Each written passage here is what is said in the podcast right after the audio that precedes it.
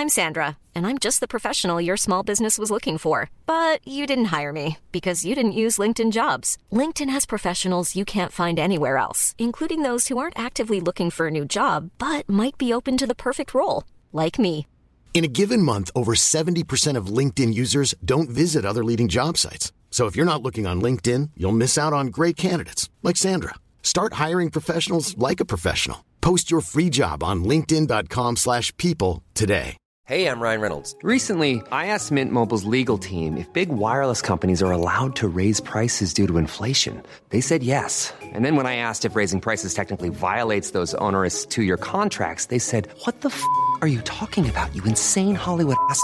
So to recap, we're cutting the price of Mint Unlimited from $30 a month to just $15 a month. Give it a try at mintmobile.com slash switch. $45 upfront for three months plus taxes and fees. Promo rate for new customers for limited time. Unlimited more than 40 gigabytes per month. Slows. Full terms at mintmobile.com.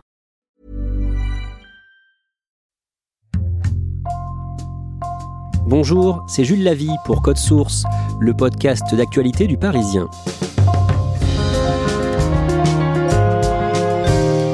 Il est surnommé l'empoisonneur au viager. Olivier Capeller a été jugé aux assises à Nice du 23 au 27 mai pour l'empoisonnement en 2014 de Jacqueline Imbert, une veuve de 92 ans dont il était proche et qui lui a légué des centaines de milliers d'euros. Âgé de 52 ans, Olivier Capeller est un ancien chef d'entreprise et il a déjà été condamné par le passé en première instance puis en appel dans une autre affaire d'empoisonnement. Cet épisode de Code Source est raconté par Louise Colcombé, journaliste au service police-justice du Parisien.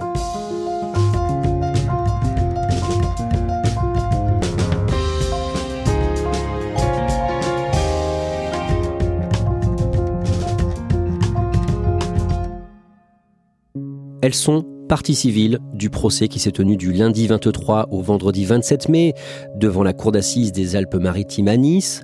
Louise Colcombé, présentez-nous d'un mot les sœurs Rancurel. Les sœurs Rancurel, donc euh, c'est leur nom de jeune fille. Euh, il s'agit d'Evelyne et de Marie-Martine. Elles sont veuves, désormais elles sont retraitées. Elles vivent toutes les deux sur la côte d'Azur, euh, près de Cannes. Louise Colcombé, on va débuter ce récit en 2014. À l'époque, les sœurs Rancurel ont une grande tante de cœur qu'elles aiment beaucoup et qui vit à Cannes dans un appartement, une certaine Jacqueline. C'est une amie euh, de leur père, très proche amie. Elle s'est mariée avec euh, Émile, surnommé Milou. Ils forment un couple fusionnel, euh, ils vivent sur la côte.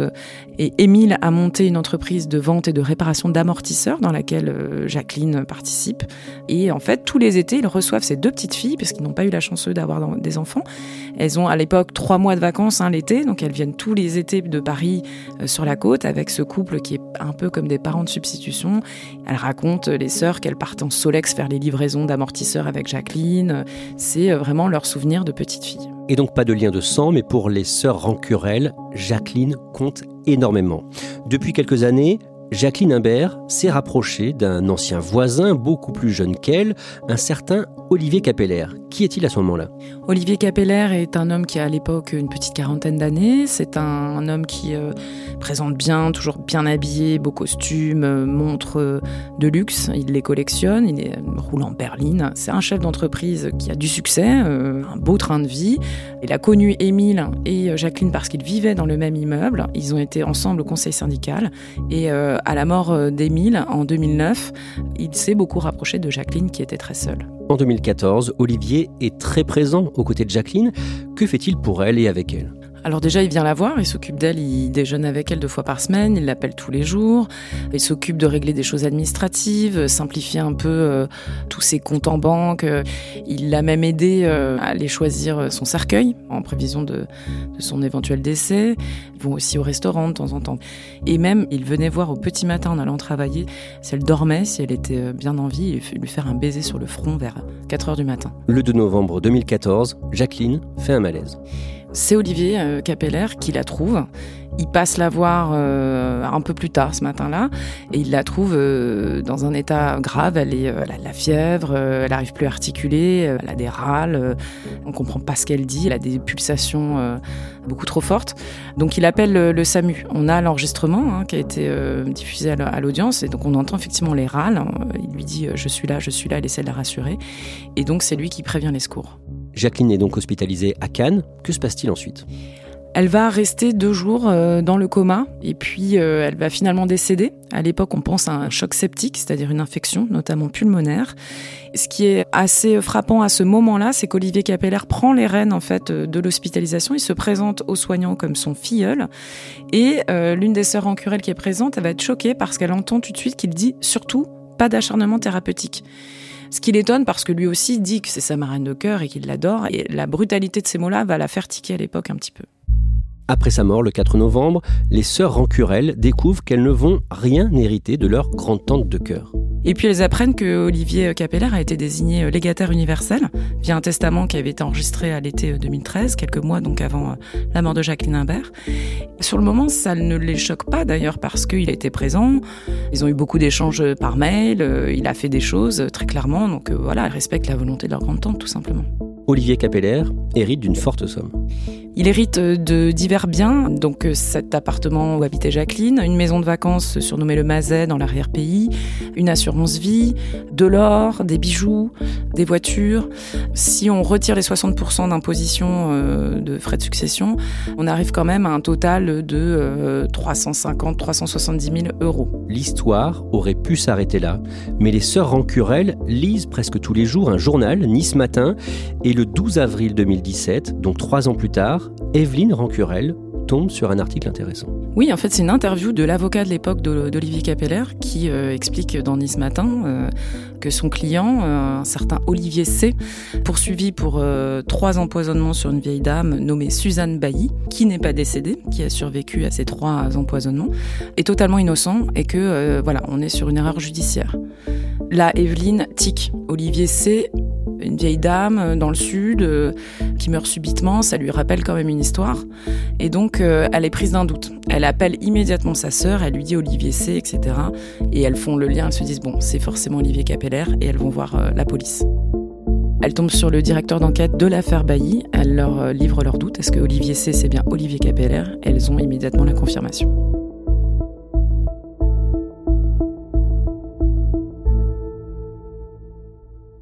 Colcombé, vous allez nous raconter l'histoire de cette femme qui habite elle aussi dans les Alpes-Maritimes, au Canet, Suzanne Bailly. Suzanne a vendu son appartement en viager, c'est-à-dire qu'elle touche une rente chaque mois et qu'en échange, à sa mort, son appartement reviendra à son propriétaire, propriétaire qui s'appelle Olivier Capeller.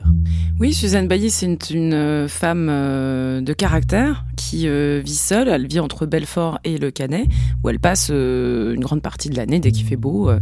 L'âge avançant, elle vend son appartement en viager à Olivier Capeller, qui se fait assez discret les premiers temps et puis qui, sur la fin, va venir la voir beaucoup plus souvent. Et d'ailleurs, va avoir des problèmes pour régler. Elle va expliquer qu'elle a eu quelques défauts de paiement sur sa rente, mais enfin bon, il est plutôt sympathique et ils ont de bons rapports. Et donc, Olivier euh, vient très régulièrement à partir du début de l'année 2015. Il vient pour euh, diverses raisons, parce qu'il a les clés. Alors une fois, il lui dit par exemple qu'il est venu lui installer un détecteur de fumée, une autre fois contrôler si euh, quelques bricoles fonctionnaient correctement. Il a souvent un prétexte pour être là, ce qui l'étonne un peu, mais pas plus, parce que c'est quelqu'un avec qui elle s'entend bien et qui est très courtois. Le 10 février 2015, Suzanne fait un malaise. Elle se met à délirer. Elle dit qu'elle voit des bêtes au plafond palpitations, hallucinations, euh, et elle est euh, immédiatement euh, transférée à l'hôpital. Elle a déjà quasiment 90 ans, Suzanne Bailly, donc ils savent pas trop, ils suspectent un AVC puisque difficulté d'élocution. On lui fait une batterie d'examen et puis on la renvoie chez elle sans autre forme de procès. Le 21 mars, Suzanne fait un second malaise, elle tombe dans le coma, elle est hospitalisée en neurologie pour une autre suspicion d'AVC et elle sort de l'hôpital au bout de six jours. Quelques semaines plus tard, le 7 avril, Suzanne fait un troisième malaise encore plus grave. Elle ressent exactement les mêmes symptômes que la dernière fois. Donc là, elle a un réflexe. Elle appelle en fait euh, l'un de ses voisins et amis. Elle lui dit "Écoute, ça recommence. Viens tout de suite." Et quand il arrive sur place, elle lui dit "Goûte l'eau. Elle est amère." Il se sert un verre d'eau sur le moment d'ailleurs et il va pas sentir spécialement ce goût amer. Il suit l'ambulance hein, jusqu'à l'hôpital pour être sûr que Suzanne est bien prise en charge. Suzanne est prise en charge, mais lui aussi se sent mal après ça. Oui, en fait, il est en train de rentrer chez lui. Il se sent très mal, il arrive à peine à se garer. Sa femme va d'ailleurs raconter qu'elle va le trouver quasi agonisant sur le paillasson euh, de leur appartement. C'est elle là qui prévient les secours. Et là, quand il est transporté à Cannes à l'hôpital avec les mêmes symptômes que Suzanne Bailly, qui sont quand même étranges, là, les soignants vont faire tilt. L'hôpital prévient la police immédiatement, Olivier Capeller est interpellé, des analyses sont effectuées sur le contenu de la bouteille d'eau de Suzanne. Et on va retrouver une molécule euh, un peu méconnue qui s'appelle l'atropine. L'atropine, c'est un accélérant euh, cardiaque qui peut réguler les battements du cœur, qu'on peut effectivement utiliser à l'hôpital, et qui s'utilise aussi dans des colliers pour animaux. Et euh, on va justement trouver en perquisition chez euh, Olivier Capeller du collier pour chien qui contient de l'atropine, qui a été prescrit pour son bulldog qui s'appelle Calvin. Olivier Capeller clame son innocence pendant sa garde à vue. Oui, il jure ses grands dieux qu'il n'y est pour rien, que s'il a du collier, c'est pour son chien. Il va d'ailleurs euh, fournir les prescriptions des vétérinaires hein, qui existent. Il ne comprend pas. Pourtant, les enquêteurs vont découvrir plusieurs éléments à charge contre lui. Oui, ils vont notamment euh, fouiller ses ordinateurs, ses tablettes, et ils vont trouver le mot atripine ça ressemble quand même étrangement à atropine, tapé dans les mois qui ont précédé les malaises de Suzanne Bailly. Il y a des consultations euh, de sites pharmaceutiques en Belgique, en Suisse et en Allemagne. Et notamment, il y a une autre recherche euh, sur le chlorure de potassium, qui est une autre euh, substance létale. Donc, effectivement, entre le collier pour chien et l'atropine dans les recherches Internet, ça fait beaucoup et l'enquête révèle que le matin même du malaise du 7 avril de Suzanne, il s'est introduit chez elle. Alors ça, c'est une des voisines qui le raconte, puisque voilà, c'est une sorte de grande colonie de vacances, cet immeuble avec toutes ces vieilles dames qui sont copines. Et puis, euh, ce matin-là, c'est un mardi, Suzanne, le mardi, elle va chez le coiffeur. C'est réglé comme du papier à musique. Et sa voisine entend euh, un grand boom euh, dans la salle de bain, donc elle s'inquiète, elle vient, elle frappe à la porte, elle lui demande si tout va bien. Et là, elle entend une sorte de grognement un peu aigu.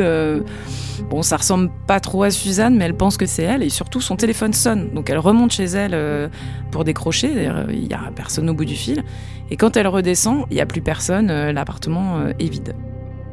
Ce qu'on va apprendre, c'est que c'est bien Olivier Capeller qui était dans la salle de bain à ce moment-là. Le grognement, c'est lui. Et qu'en en fait, pour se défaire de cette voisine un peu collante euh, ou trop curieuse, euh, c'est lui qui compose son numéro, parce qu'il a le numéro de tout le monde dans l'immeuble, pour l'éloigner.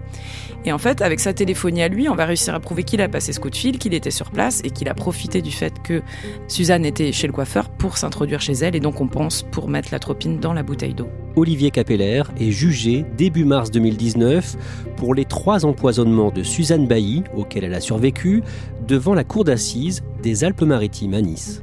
Oui, alors Olivier Capeller tient sa ligne, il dit qu'il est innocent. Effectivement, il s'est rendu sur place ce jour-là, mais euh, il n'a absolument pas glissé d'atropine dans cette bouteille d'eau.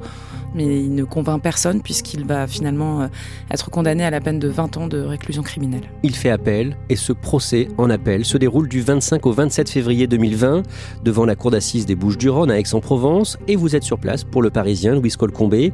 Olivier Capeller change un peu de version. Il va reconnaître ce qu'il peut difficilement nier, c'est-à-dire sa présence sur place lors du troisième empoisonnement, le dernier, puisqu'il y a la téléphonie, il y a la voisine, euh, il y a le coup de fil qui passe. Euh, là, il est un petit peu obligé de reconnaître ça. Et du coup, il va reconnaître cet empoisonnement-là, il va reconnaître qu'il a glissé, c'est son mot, de l'atropine dans la bouteille d'eau de Suzanne Bailly, mais pas pour la tuer, il dit, il dit qu'en réalité, il voulait juste la rendre malade, non pas la tuer. Pourquoi? Parce qu'en fait, euh, elle vivait aussi la moitié de l'année à Belfort. Il aurait souhaité qu'elle reste à Belfort toute l'année pour que lui puisse revendre le viager parce qu'il avait besoin d'argent à ce moment-là. Louis Colcombé, est-ce qu'au cours de ces deux procès, le premier puis euh, celui en appel, on en apprend plus sur sa personnalité Oui, alors Olivier Capeller, c'est le benjamin d'une fratrie de trois. Il a un grand frère, une, une petite sœur. Ses parents sont issus de la classe moyenne. Son père est boucher de formation. Il va rentrer dans une entreprise de vente de viande en gros. Et lui-même, il va pas faire d'études. Il a eu, semble-t-il, des problèmes de dyslexie. Alors, ce qui est étrange, c'est qu'il raconte un peu à tout le monde, et notamment aux enquêteurs de personnalité qui sont censés retracer votre parcours pour la justice, en disant qu'il a le bac. Alors qu'on sait qu'il a arrêté en quatrième et qu'il a jamais eu le bac. Il a une tendance à embellir les choses, à raconter des choses fausses. Et puis, euh, ce qu'il entreprend n'est pas toujours une réussite. Par exemple, bon, il a travaillé dans la restauration, puis il a repris deux magasins de vêtements qu'il a coulé assez rapidement. Et en fait, quand il était en difficulté financière, il s'est servi dans la caisse. Il a voulu euh, prolonger euh, l'expérience, mais ça a été raté. Résultat, il a été euh, sanctionné et il a été condamné à six mois de prison pour abus de biens social. Il a aussi fait des usurpations d'identité. Notamment de son frère pour ouvrir un compte en banque et même du fils d'un voisin. On ne sait pas pourquoi, mais ça, c'est des choses qui remontent déjà aux années 90. Euh, Par ailleurs, il a des problèmes de santé. Oui, alors euh, il a fait un, infarctus en 2006. C'est d'ailleurs une des raisons qui explique, selon lui, pourquoi il a euh, investi dans des viagers. C'est-à-dire que pour un investissement normal, il faut pouvoir que les banques vous prêtent, mais quand vous avez des gros problèmes de santé, ils sont frileux. On va aussi apprendre qu'il a contracté le VIH. Il est séropositif depuis l'année 1999, c'est du moins le moment où il l'a appris. Là aussi, c'est euh, quelque chose qui l'empêche d'emprunter aux banques. Et il a transmis le VIH à son épouse. Elle le contracte en 2009, elle l'apprend par hasard vraiment. Elle, elle dit qu'elle ne l'a jamais su, que son mari l'avait jamais informé. Et pourtant, lui, à tous les procès, va à chaque fois redire bien sûr que si, elle savait, elle savait, elle savait. Le 25 février, Olivier Capeller est condamné par la Cour d'assises des Bouches-du-Rhône à 25 ans de prison. Pendant ces deux procès, les sœurs Rancurel étaient dans la salle d'audience, dans le public, mais elles aussi ont porté plainte contre Olivier Capeller et suite à leur plainte, le corps de leur grande-tante de cœur, Jacqueline, est exhumé. On va l'exhumer presque trois ans après sa mort. Et pourtant, on va pouvoir analyser le foie, euh, les cheveux de Jacqueline Imbert. Et on va y retrouver des quantités importantes d'atropine. En réalité, 45 fois la dose thérapeutique. Le procès d'Olivier Capeller pour l'empoisonnement de Jacqueline Imbert s'ouvre le lundi 23 mai à Nice. Il est comment quand vous le voyez dans le box des accusés il a les cheveux grisonnants, il a pris du poids, il est bien vêtu quand même, toujours euh, une belle apparence, euh, avec euh, un polo de marque. Mais on sent que c'est quelqu'un qui a perdu de sa superbe par rapport aux photos qu'on pouvait voir où il était toujours bien habillé avec ses montres de luxe et ce teint toujours bronzé avec des lunettes de soleil. Au cours de ces cinq jours de procès, on va avoir des précisions sur ce qu'il s'est passé en 2014. La femme de ménage de la victime raconte le comportement ambigu de l'accusé avec Jacqueline. Il lui laisse tous les jours des petits mots dans sa boîte en lui disant je serai là jour et nuit pour vous, Jacqueline, etc. Il met des petits cœurs, des petites fleurs. Donc elle trouve ça quand même très très ambigu. Elle dit qu'elle a l'air amoureuse. Tous ces petits mots, ils sont épinglés dans sa cuisine. Enfin voilà, elle a les yeux qui pétillent quand il arrive. Il y a quelque chose d'un peu étrange. Olivier Capeller a vendu tous les biens de Jacqueline très vite après sa mort. Et un commissaire-priseur vient témoigner à la barre. Il raconte qu'Olivier Capeller lui a demandé de venir faire l'inventaire de tous les biens de la vieille dame en vue de cette vente et que le rendez-vous a été pris avant même son décès. La question qui est très importante, puisque là on parle d'empoisonnement avec préméditation, c'est de savoir quand ils avaient pris rendez-vous. Cet homme-là, il dit c'était au moins une semaine à l'avance. C'est-à-dire que si Olivier Capeller prend rendez-vous pour faire un inventaire de biens à vendre, c'est qu'il sait que Jacqueline, une semaine plus tard, ne sera plus là. Un ami de 50 ans de Jacqueline s'étonne aussi d'un détail. Oui, parce qu'une des premières choses qu'Olivier Capeller va faire, alors que Jacqueline est encore euh, dans le coma, hospitalisée, c'est d'aller vider son réfrigérateur et de le nettoyer, le congélateur aussi. C'est quand même pas commun. Et pour cet ami, pas de doute, Jacqueline était sous l'emprise d'Olivier. Oui, cet ami, en fait, c'est le mari d'une petite cousine. Et euh, avec euh, sa femme, ils étaient en train de s'installer à Cannes pour se rapprocher justement de Jacqueline pour qu'elle soit moins seule. Et les temps derniers, c'était très étrange parce qu'elle leur avait fait la tête euh, sans raison. elle avait un comportement un peu étrange. Elle ne parlait que d'Olivier. Ça lui a pas semblé normal. En fait, il s'est posé la question lui. il va même dire au sœurs en querelle faites faire une autopsie parce que tout ça est très étrange. Au-delà de ça, Louise Colcombé, on a aussi des précisions pendant ce procès sur le mobile potentiel de l'empoisonnement, l'argent, les finances d'Olivier Capeller étaient dans le rouge. Oui, alors Olivier Capeller, on l'a compris, c'est pas un bon gestionnaire. Euh, il récupère l'entreprise de son père, qui est en fait en déficit, et elle appartient à un groupe qui va lui proposer de racheter 80% des parts. Mais semble-t-il, c'est un très mauvais deal pour lui. Il l'achète, il se porte caution à hauteur personnelle de 700 000 euros, ce qui est énorme. Son salaire est divisé par deux parce qu'il mène grand train. Il a la belle vie, il adore les montres de luxe, il a des belles voitures, avec sa femme, voyage, etc. Sauf qu'au début, il gagne 7 000 euros, et puis euh, l'année d'après, il gagne plus que 3 500. Il continue à dépenser autant. Son entreprise, elle coule. À un moment, il va faire tout un montage financier, mais en fait, il met tous ses biens dans la balance, les viagers. Et au bout d'un moment, il est pris la gorge. À partir du printemps 2014, donc six mois avant que Jacqueline Imbert meure, il n'a plus un sou. Au terme de ce procès, le soir du vendredi 27 mai, peu après 20h, Olivier Capeller est condamné à la peine maximale qu'il encourait, la perpétuité, avec une peine de sûreté de 22 ans. Louise Colcombé, que disent de lui les sœurs Rancurel elles sont écœurées par un des aspects qui est le sordide dans le sordide, c'est-à-dire que Olivier Capeller retrouve Jacqueline le 2 au matin agonisante, mais ce qu'on pense, c'est qu'en fait c'est le premier novembre, donc jour de la Toussaint, qu'il a sans doute introduit la tropine dans sa bouteille, puisqu'elle n'était pas là. Ce jour-là, en fait, Jacqueline, elle est allée fleurir la tombe de son défunt mari. Et ce qui leur brise le cœur, c'est de se dire que sans doute elle était en train de fleurir la tombe de son mari, un jour de Toussaint, quand en fait, pendant ce temps-là, Olivier Capeller était en train d'introduire du poison dans sa bouteille d'eau. Louise Colcombé, Olivier Capeller avait acheté au total 5 appartements en viager, est-ce qu'on sait s'il a pu faire d'autres victimes? Alors la justice s'est évidemment posé la question. En regardant son patrimoine, on a vu qu'il avait plusieurs appartements viagers, dont l'un qu'il avait acheté au début de ses investissements, euh, en 2009, qui appartenait à une certaine Janine. Et euh, Janine euh, est décédée subitement au bout de sept mois. Donc on a demandé euh, à son, seul héritier, qui est un petit neveu euh, très éloigné, s'il donnait son accord pour une exhumation et vérifier qu'il n'y ait pas un poison dans son corps, ce qu'il a refusé. Donc on ne saura jamais avec certitude si cette euh, Janine est morte de sa belle mort ou si elle a été elle aussi empoisonnée.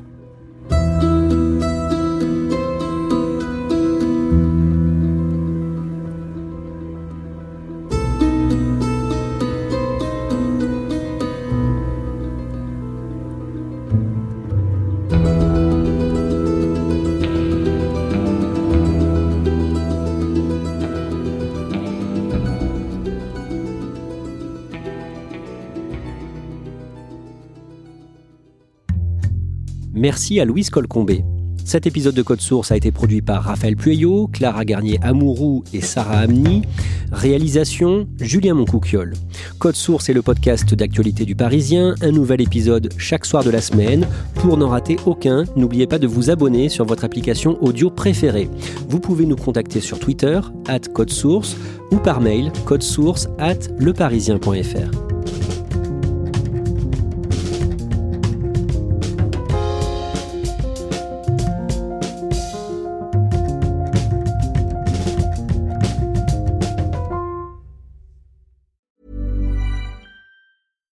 deserves the best, and there's no better place to shop for Mother's Day than Whole Foods Market. They're your destination for unbeatable savings, from premium gifts to show-stopping flowers and irresistible desserts. Start by saving 33% with Prime on all body care and candles. Then get a 15-stem bunch of tulips for just $9.99 each with Prime. Round out Mom's menu with festive rosé, irresistible berry chantilly cake, and more special treats. Come celebrate Mother's Day at Whole Foods Market. Hey, it's Danny Pellegrino from Everything Iconic. Ready to upgrade your style game without blowing your budget? Check out Quince. They've got all the good stuff shirts and polos, activewear, and fine leather goods, all at 50 to 80% less than other high end brands. And the best part? They're all about safe, ethical, and responsible manufacturing. Get that luxury vibe without the luxury price tag. Hit up quince.com slash upgrade for free shipping and 365 day returns on your next order. That's quince.com slash upgrade.